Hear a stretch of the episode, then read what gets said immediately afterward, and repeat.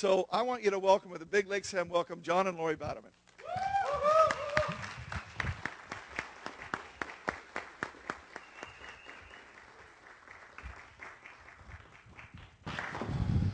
Wow. It's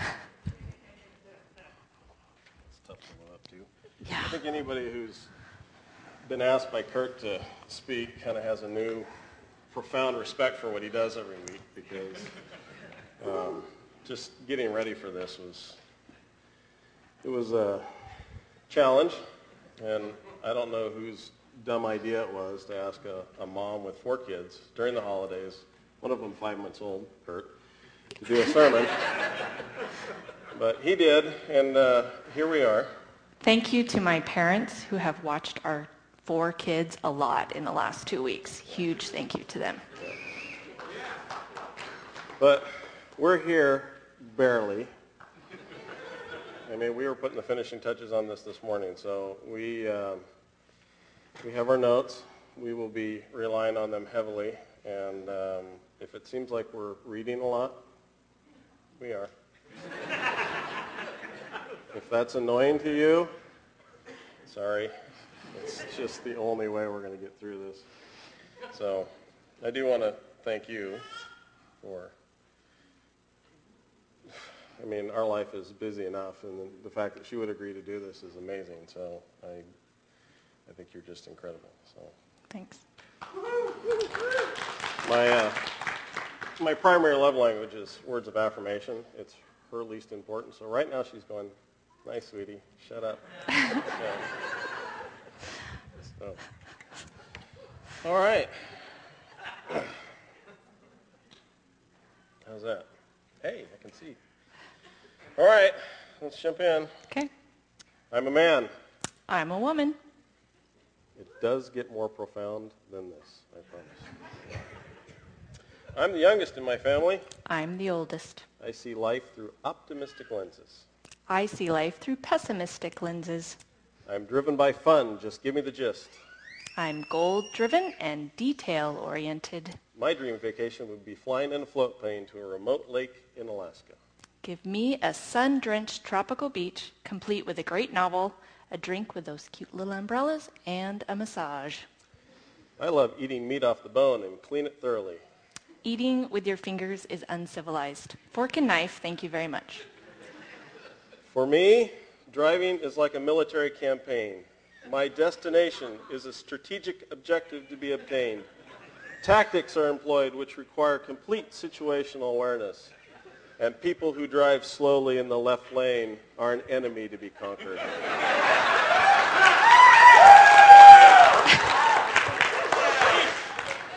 For me, driving is simply a way to get somewhere. I could sleep with the window open in the middle of a snowstorm. 69 degrees and a cozy blanket, thank you. Pumpkin pie at Thanksgiving and Christmas. Pecan pie suits my Texan blood. I'm a night person. I'm a morning person. I'm spontaneous. I need a plan. I'm the dreamer. I provide the reality check. In the morning, I must start my day with a good cup of coffee. Hold on. In the morning, I must start my day with a good cup of coffee.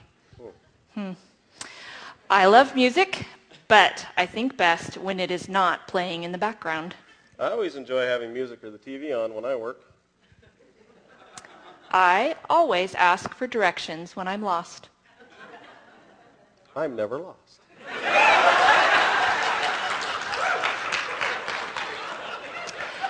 They say that opposites attract, and these opposites have been pretty funny. But what happens when it gets down to more serious issues like money, in-laws, and parenting? When differences more core to our nature start to collide, like our personality types, emotional needs, and communication styles? How do you keep opposites attracted and bonded? God clearly designed men and women to be different, and yet he clearly intended these two different people to become one. We don't have that there.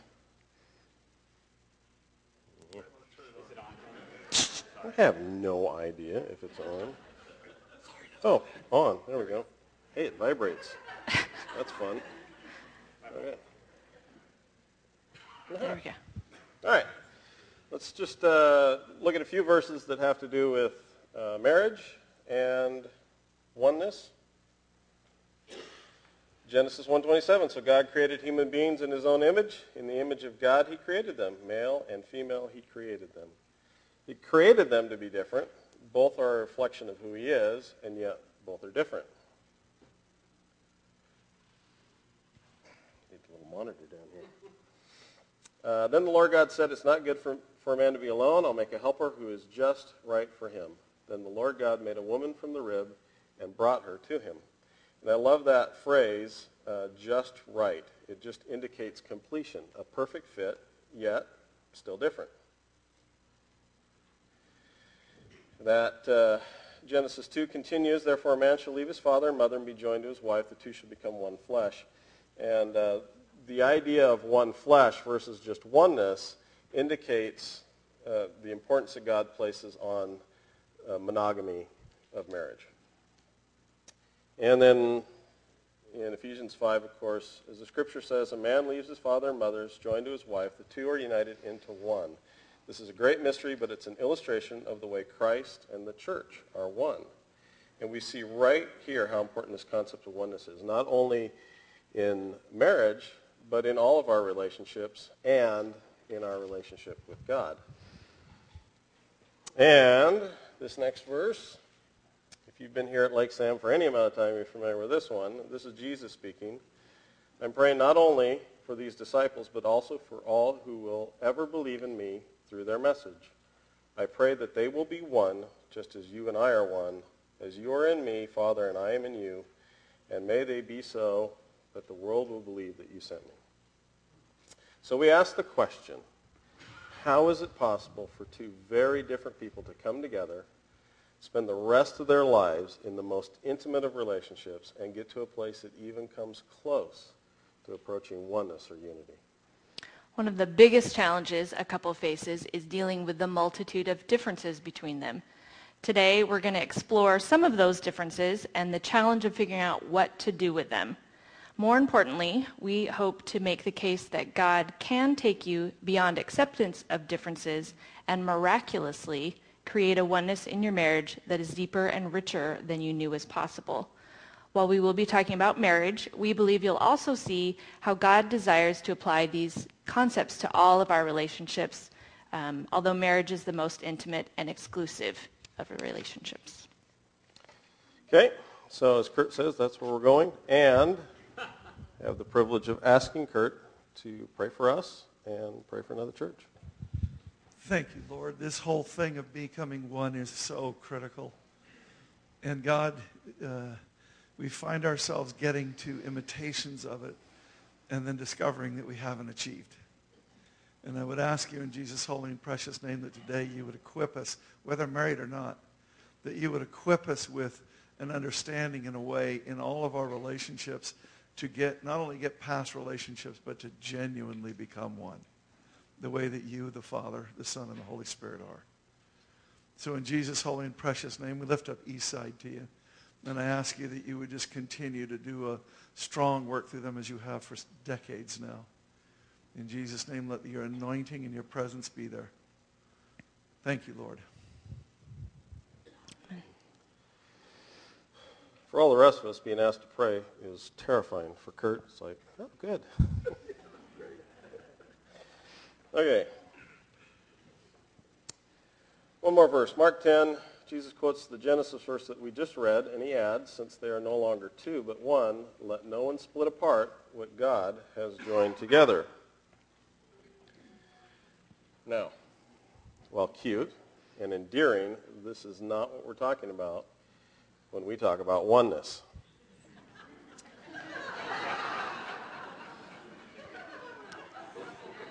this is the Schwankies.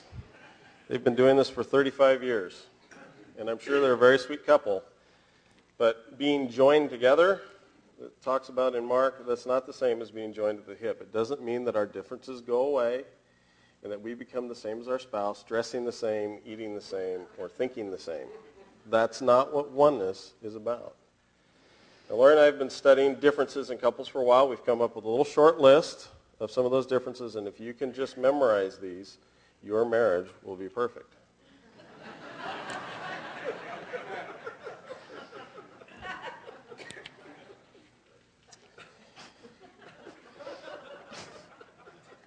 the big difference for Lori and I is how we handle stress. When we were first married, I had a very stressful job and would often bring that stress home with me at the end of the day. During these times, John would become very quiet and almost sullen. He would sit in front of the TV in his recliner watching TV. I'd try to talk to him, but it was obvious he didn't want to talk. Being a woman, I would ask, Are you upset with me? And he'd say, No. But his continued silence made me nervous. I thought he just didn't want to talk to me about it, so I'd badger him with questions, probing deeper. Are you really sure you're not mad at me? All my badgering only made him withdraw further. We realized after reading John Gray's book, Men Are From Mars, Women Are From Venus, that what we were dealing with was simply the difference in how men and women deal with stress. Men tend to become increasingly focused and withdrawn, while women become increasingly overwhelmed and emotionally involved. Men pull into their personal cave and work out the problem alone, while women typically seek out someone that they trust and talk about it in great detail. we were unintentionally hurting each other simply because we lacked an understanding of our differences, uh, different reactions to stress. Now, when John's quiet, I just ask, Are you upset with me or do you just need cave time? When he says cave time, I rest assured it's not me, and I should just leave him alone until he's done and ready to come out of the cave. Differences like these can sneak up and just slam into us like a freight train. When counseling couples getting married, we warn them that it's not the big differences that are going to get you, things like your political beliefs or um, your values, religious beliefs, but it's the small, little, everyday things that are just going to drive you crazy. While dating and newlyweds, we were attracted by our differences. Differences are interesting. They're intriguing. They pull us together. Have you ever seen a commercial for an online dating website? They usually paint a romantic picture of finding your soulmate, that person that's so compatible with you that you just naturally complete each other. You just fit together like two pieces of a puzzle, and you magically live happily ever after. Now, God did put this longing for a soulmate within us, but the reality is that our puzzle pieces come with some pretty rough edges that need refining before they fit comfortably together. And early on, we don't understand what it means to complete each other. We really have no idea how deep our differences are. But the longer that we live together, the more the rough edges start rubbing and it hurts we start getting uncomfortable and frustrated with each other's differences, and it can get to a pretty unsettling place. We start looking for ways to deal with the change. Some even begin questioning why they married in the first place, or if perhaps they married the wrong person. Now, an example of this is how we express and receive love. Most of you are probably pretty familiar with the five love languages the five different ways we communicate love and the five ways that we feel most love when it's communicated to us. When you're dating and you're first married man, you're hitting on all five. You're holding hands, you're saying nice things to each other, you're buying each other gifts, you're doing things for each other, spending all of your time together, and you're just being so lovey-dovey and sweet, and it's great. But then, as time goes on, you begin to settle into kind of what your primary love language is, and more often than not, yours and your spouse are completely opposite of each other. You feel um, unloved, you feel unappreciated, all the while you are telling each other that you love you, just in a completely different language. When differences become challenging or frustrating, how do we attempt to handle them? A common instinct is for me to try to change my spouse to be more like me. If you've tried that, you know how well it doesn't work. If we can't change it, maybe we just try to tolerate it. That's annoying, but I'll just put up with it. Other times we discount or dismiss the difference. I don't see why this is such a big deal. He should just get over it. When we stop assuming that our spouse thinks, feels and reacts the same way that we do and start lovingly educating each other on our differences, we can change the tone of our relationships. But acceptance and understanding alone doesn't get us to the fullness God has in mind. If you've tried a lot of these things and failed, you might decide to quit trying completely and just go along to get along. We've found that breakthroughs in our marriages can happen when we start asking why. If differences cause so many conflicts, why did God design us to be so different? What is his deeper purpose? So let's look at some of those reasons. One purpose is to complete each other.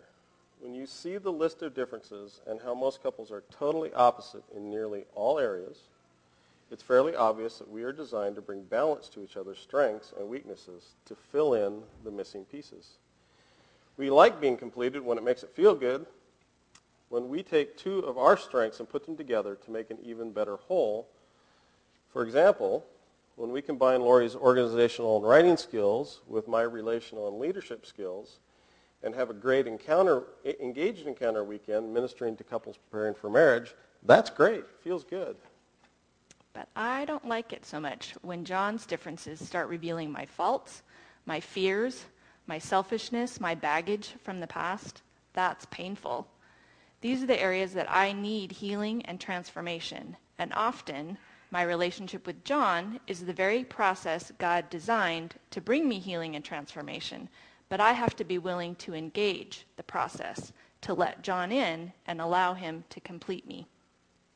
Being a female, with the added component of the melancholy personality type, I can very quickly become extremely overconnected emotionally.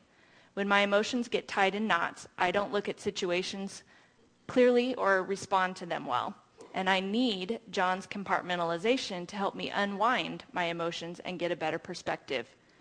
Before I understood male box thinking and, and male problem solving, I would get frustrated with John when he'd ask me questions or try to offer his perspective on my jumbled emotions. I felt he wasn't empathizing with me. But when I saw the value of his differences and his heart to truly help me, I learned to trust his box thinking and welcome his help and perspective. And through John's patience, I'm even learning how to stop myself from letting my emotions get quite so tied up.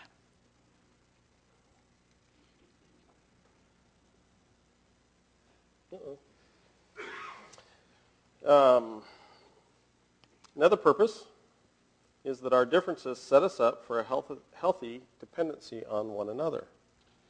I should say that again. Another purpose for our differences is to set us up for a healthy dependency on one another. Nowhere is this more relevant than the oh so intriguing area of sex. if you haven't seen this before, just let it sink in a little bit.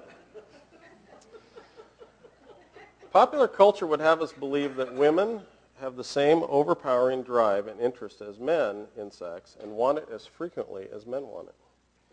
If all you know about a woman's desire for sex is what you see on the popular media, or just as likely these days from pornography, you would think that women have the same overpowering physical drive that men have for sex. The truth is, most women don't because they don't have huge amounts of this evil thing called testosterone coursing through their bodies. Women regulated by the 28-day cycle of the estrogen hormone, which can cause major swings in her emotions, as well as physical pain and discomfort. We boys are taught at a young age, usually by our well-trained fathers, to tread carefully around women who are in this condition. We're taught to be understanding and supportive, be gentle, and never say anything that might hurt or upset her. Now, I need your help here. I'd like to ask the women here to help the men understand. By a show of hands, how many of you wish you had a switch that once a month you could turn down or off the negative side effects that happen because of your cycle? How many of you wish that you could just turn that down once a month? Now, somewhere around age 10 or 11, a boy's pituitary gland kicks in and his body begins to produce testosterone in huge amounts. It's been said by people who study these things that an adolescent boy or young man will have a sexually oriented thought every few seconds. While the hormone cycle of a woman is measured in weeks, typically a four-week cycle, the hormone cycle for a man is measured in days, needing a physical release on average every two to three days. It's not an overstatement to say that the sexual drive in a man is an incredibly powerful, often all-consuming force in his life. It will play into many major decisions he makes, and too often will lead him to make many decisions he will regret, cause him to do things that bring pain and heartache, not only to himself, but to those he loves very much. Now, men, how many of you, by a show of hands, wish that you had the ability to turn this drive down, and then, of course, turn it back up again when you need it? how many of you wish that this all-consuming drive was much more controllable and much less all-consuming.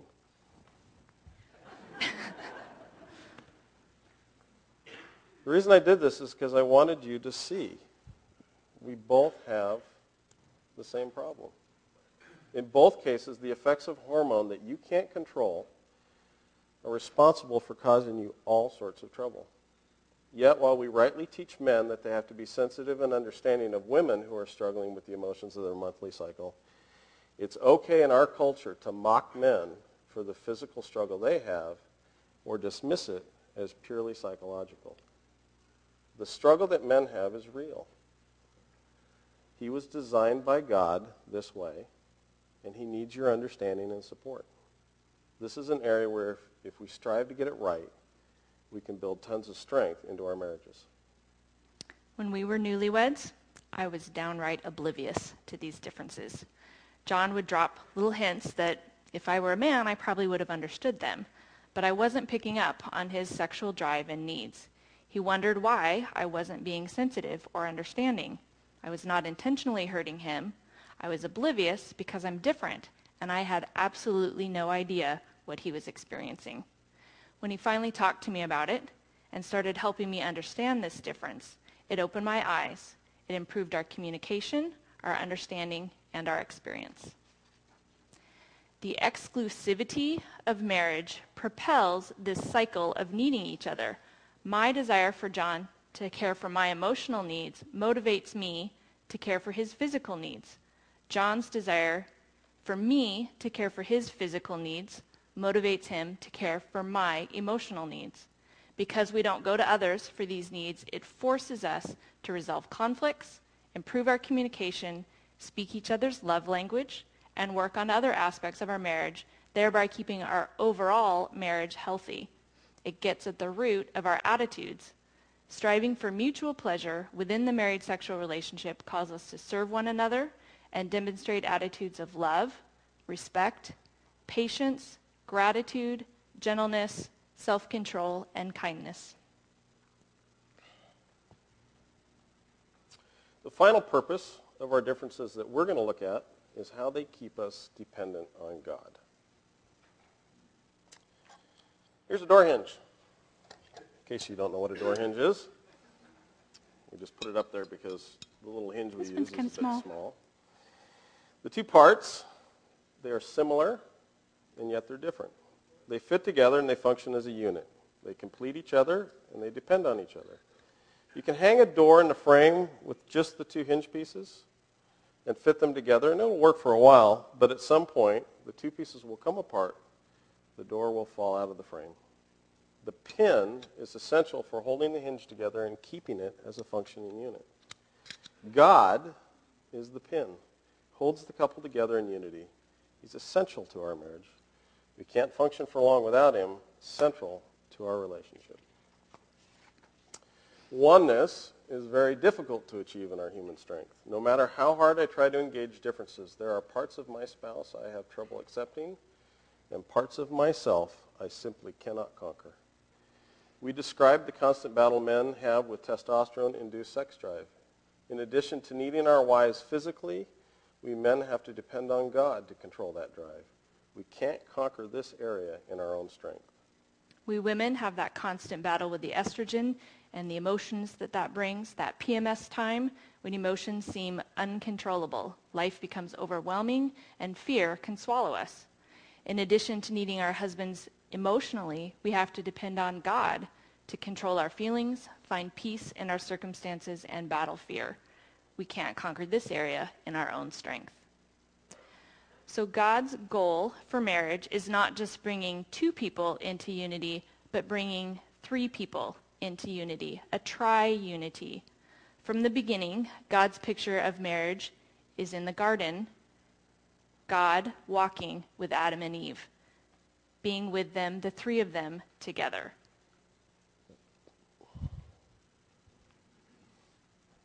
So for those of you who have come to Engaged Encounter, you're familiar with our red triangle. And this is kind of a picture of how this triune relationship is supposed to work. So there's an axiom that says the shortest distance between two points is a straight line. And that for a couple to get close, they need to move toward each other. And we want to make the argument that if your first move is to move toward God, then something interesting really happens. You notice that as you are moving toward God, that the distance between you is becoming shorter and shorter. And some interesting things happen when you get close to God, and we'll talk about that, but you're able to see God, you see your spouse through God's eyes.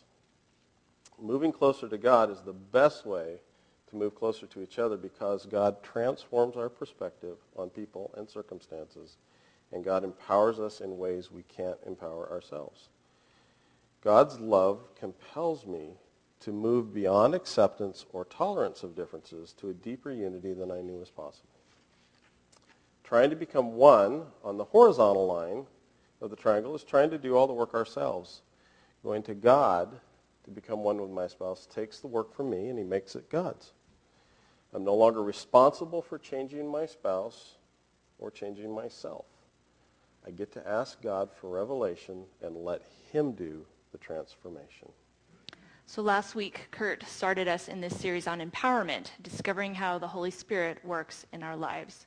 So what does it look like to be empowered by the Holy Spirit in our marriage? Um, we see in this triangle, if we first go to God and ask for his revelation, that will change our heart and our perspective. So that can come down to kind of three core questions. First, I go to God and ask, how do you, God, feel about my spouse? Letting God show me what he loves about John so that I can fall in love with John the way that God sees him and the way that God loves him. Another question is, how, God, do you want to empower me to complete and minister to my spouse? And then how are you empowering my spouse to complete and minister to me? So after God gives us revelation in this, then he can actually start doing the transformation and empowerment. 1 Corinthians 12 is all about how God equips us to serve and minister to the body of Christ through the empowerment of the Holy Spirit. How much more do we need the Holy Spirit empowerment in our most intimate relationship, marriage? So earlier we looked at um, Ephesians 5.32 where God says that the intimacy of our marriage is an illustration of the way that Christ and the church are one. So let's look at how the Holy Spirit uses differences and empowers us to serve our spouse. So these are some highlights from 1 Corinthians 12 that I call the marriage paraphrase. Now, regarding the special abilities the Spirit gives, there are different kinds of spiritual gifts, but the same Spirit is the source of them all. There are different kinds of service, but we serve the same Lord. God works in different ways, but it is the same God who does the work in each spouse. A spiritual gift is given to each of us so we can help our spouse. Gifts such as wise advice, messages of special knowledge, great faith, gift of healing, power to perform miracles, ability to prophesy, ability to discern whether a message is from the Spirit of God or from another spirit, ability to speak unknown languages, ability to interpret what is being said. God has put each part where he wants it. This makes for harmony among the spouses so that the spouses care for each other. In our marriage, there are times when I know that John is hurting, but I don't know how to help him. And at those times, he doesn't need my female solutions, but I don't know what the male solutions are. That's when I need to go to God and ask for revelation and empowerment. I need God's wise advice, not my own. For the past 10 years, John's been self-employed, and this means no predictable income and lots of stress. At one point, John was questioning if he should continue self-employment or go back to working for someone else. God clearly spoke to me that going back to working for someone else would be like the Israelites going back to Egypt. And we needed to continue forward in this path of self-employment because God was the one leading us on this journey. And this prophetic word was an encouragement for John to keep pressing forward. We spoke earlier of how Lori's emotions can get tied in knots, and she needs my box thinking to help her. While I'm listening to her, I'm praying for a word from the Lord for her. We've both had times of discouragement and when we're not sure where God is in our circumstances. Uh, invariably, when Lori is lacking faith, God has given me an extra measure of faith to help encourage her, build her up, and carry us through.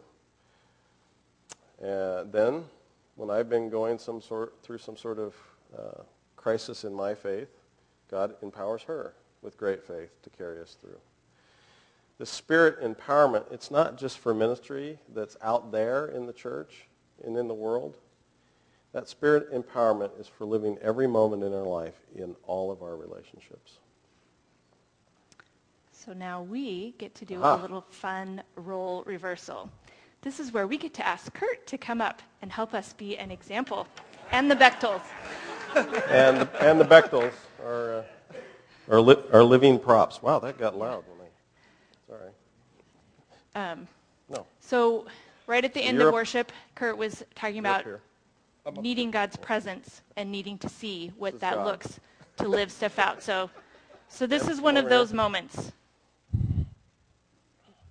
You can be right here. So this is our triangle in action. This is Ed and Babette, wonderful couple, and they love each other very much, but they have lots of differences. Lots of differences. And those differences are like a veil that keep us from being able to get to each other. And we try to get to each other.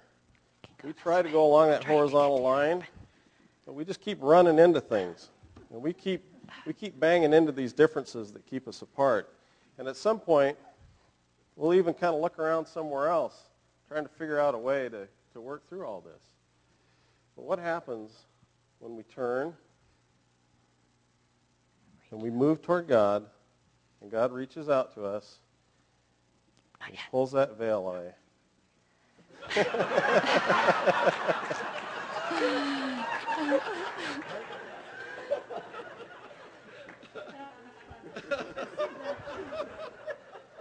now what happens? They come in close to God, and he's able to bring them past all the junk. And now look, here we are. Big embrace. Hmm. All right. Thank you. All right. Thank you, God. Thank you. Thank you.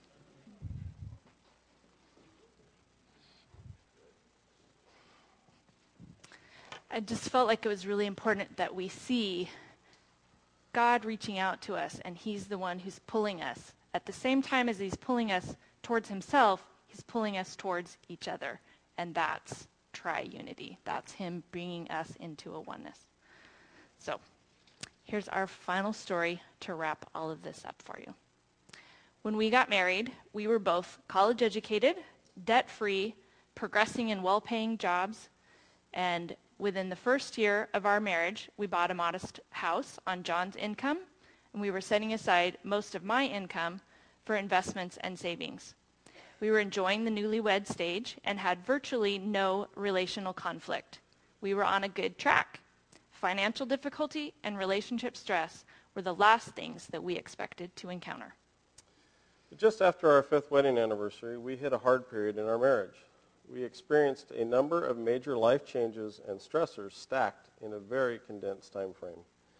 We found out that we were pregnant, and one month later, I was laid off from my job. We spent five months unemployed before I got a new job and did a major career shift from business management to associate pastoring here at Lake Sam. Three months into my new career, our daughter Brianna was born. When she was one month old, I had an emergency appendectomy, followed two weeks later by gallbladder surgery. We staggered through Thanksgiving and Christmas, a two-month-old, a daddy recovering from surgeries, and a mommy suffering from postpartum depression. We were just getting our feet under us in the spring when we were knocked down again by turbulence with my job. The next seven months, we struggled to understand what God was doing and what job or ministry direction he wanted us to go. Finally, because of the financial downturns of the church due to a weak economy, a couple of us uh, on staff volunteered to leave our paid positions. Once again, we were unemployed and trying to figure out what career I should pursue. During all the circumstantial turmoil, we were each having our own emotional and spiritual crises. I was reeling trying to figure out being a new mom and feeling very overwhelmed and out of control. I needed help from John more than ever, but he was not physically or emotionally there because of the time demands of his job and the emotional struggle of his trying to find his purpose and life direction. He needed my support more than ever, and I didn't have any energy to give him. We were both feeling so overwhelmed that we didn't know how to help each other. Eventually, I started seeing a Christian counselor to sort through the issues in my heart. And as part of that counseling, I wrote a letter to John to describe the ways I'd felt hurt, disappointed, and frustrated. I also described my fears, having heard other couples struggle with years of unforgiveness and unaddressed issues. I suddenly was starting to see how subtly you can get to places like that. In light of the magnitude of my letter, John's response letter was amazingly honest and undefensive. He answered my call for an open dialogue. We made a covenant agreement at the beginning of our marriage that divorce was not an option. But that dark period in our relationship was a shocking reality check to see how easily we could have started down the slippery slope that would have led to divorce had we not made that covenant earlier and been committed to finding a way back from the edge of the cliff. For a couple of weeks, we dialogued through our letters and began a slow and painful healing process. Then about a year later, we hit an even darker period. Before, it seemed like we had been facing external circumstances and stressors. Then, one of those little small incidences brought up some issues that caused me to turn inward on our marriage. I started questioning John's character and his motivation to care for and provide for our family. We got to a point where we weren't liking each other, and it got pretty ugly. Again, we exchanged some letters, which led to emotional discussions at opposite ends of the couch, in the dark, not able to look at each other. Then we ended up on opposite ends of the room. There were some days of functioning in numb silence, nights in separate beds. Finally, we said we are at an impasse. We see this issue from completely different perspectives and we can't resolve it. We need help. To get another perspective, we talked to Kurt and Julie, pastors here at Lake Sam, for those of you who don't know them. We sought prayer, support, and mentoring from trusted friends. As individuals and together as a couple, we went to God. Through all this, God took us to a totally deeper level when I shared our struggles in confidence with my threefold prayer partners. One of these amazing friends encouraged me to write down just one thing that's good about John so that I could focus on that. In that moment, that was a really difficult task. He's full of great things, and I couldn't find one. I was mad, I was hurt, and I wasn't looking for anything good. As I sat with pen and paper looking through my pain, I couldn't see it. I couldn't see it on my own. So I prayed, nothing eloquent, just to cry out to God for help. Over the next few days, as I went about my daily tasks, I started having little moments of revelation. I started realizing that I was expecting John to love me in a certain way, in my way, the way I would with my personality and my natural tendencies, but he's not like me, and he wasn't loving me that way when God opened my eyes to how he designed John and how John was loving me according to John's personality and natural tendencies, I suddenly saw that John loved me more deeply than I understood. I had completely missed his love. I had rudely overlooked many selfless acts and expressions of love because they weren't in my language. Suddenly I was embarrassed that I had questioned John's integrity and underestimated his love. I was blown away by how God had given me a gift in John that was more than I could have asked for or imagined. I was humbled to start taking stock of how much God had changed me through being in relationship with John. By being in this most intimate relationship with someone different from me, I found John completing me, softening my rough edges. I began to see the things that drive me crazy about John when they conflict with my personality are the very things that God is using to utterly transform me. Like how John's spontaneous, unorganized ways that grate against my planning and organization have actually helped me become less uptight and easier to live with, less dependent on myself, and more trusting of God.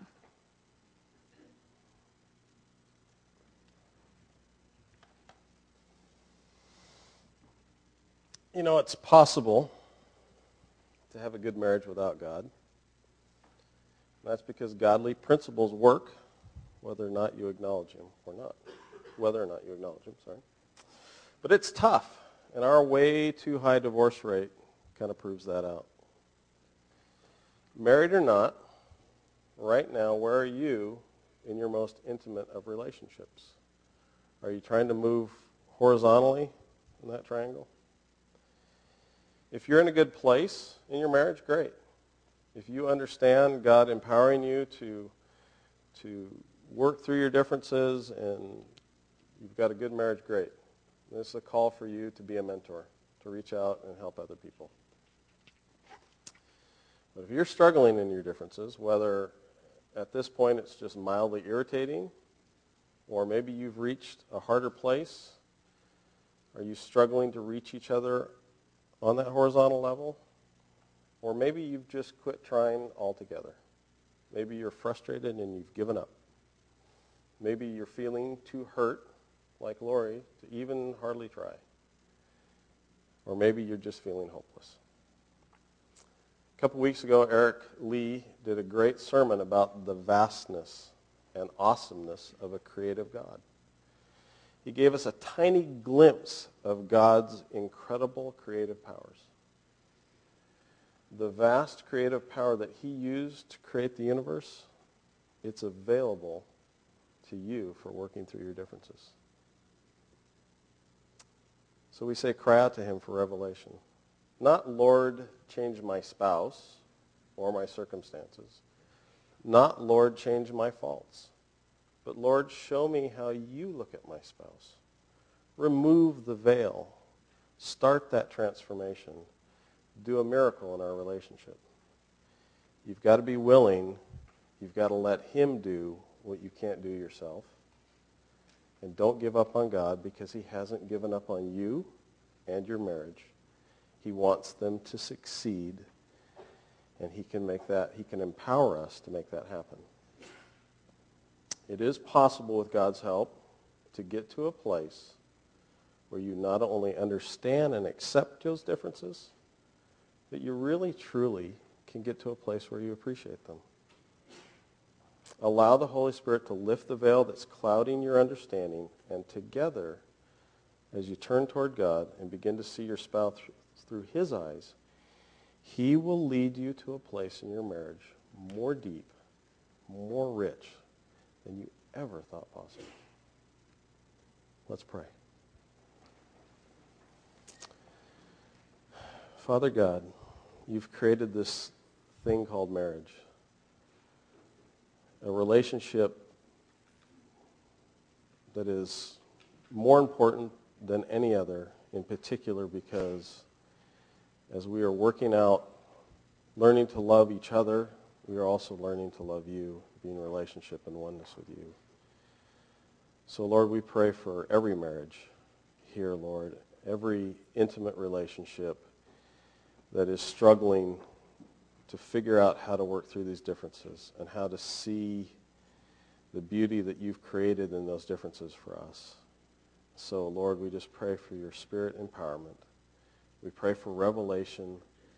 We pray that uh, Lake Sam will be a place for restoration, that marriages can be made whole, and not only whole, Lord, but you will shock us with the wonderful, deep places that you can take us in oneness. In Jesus' name.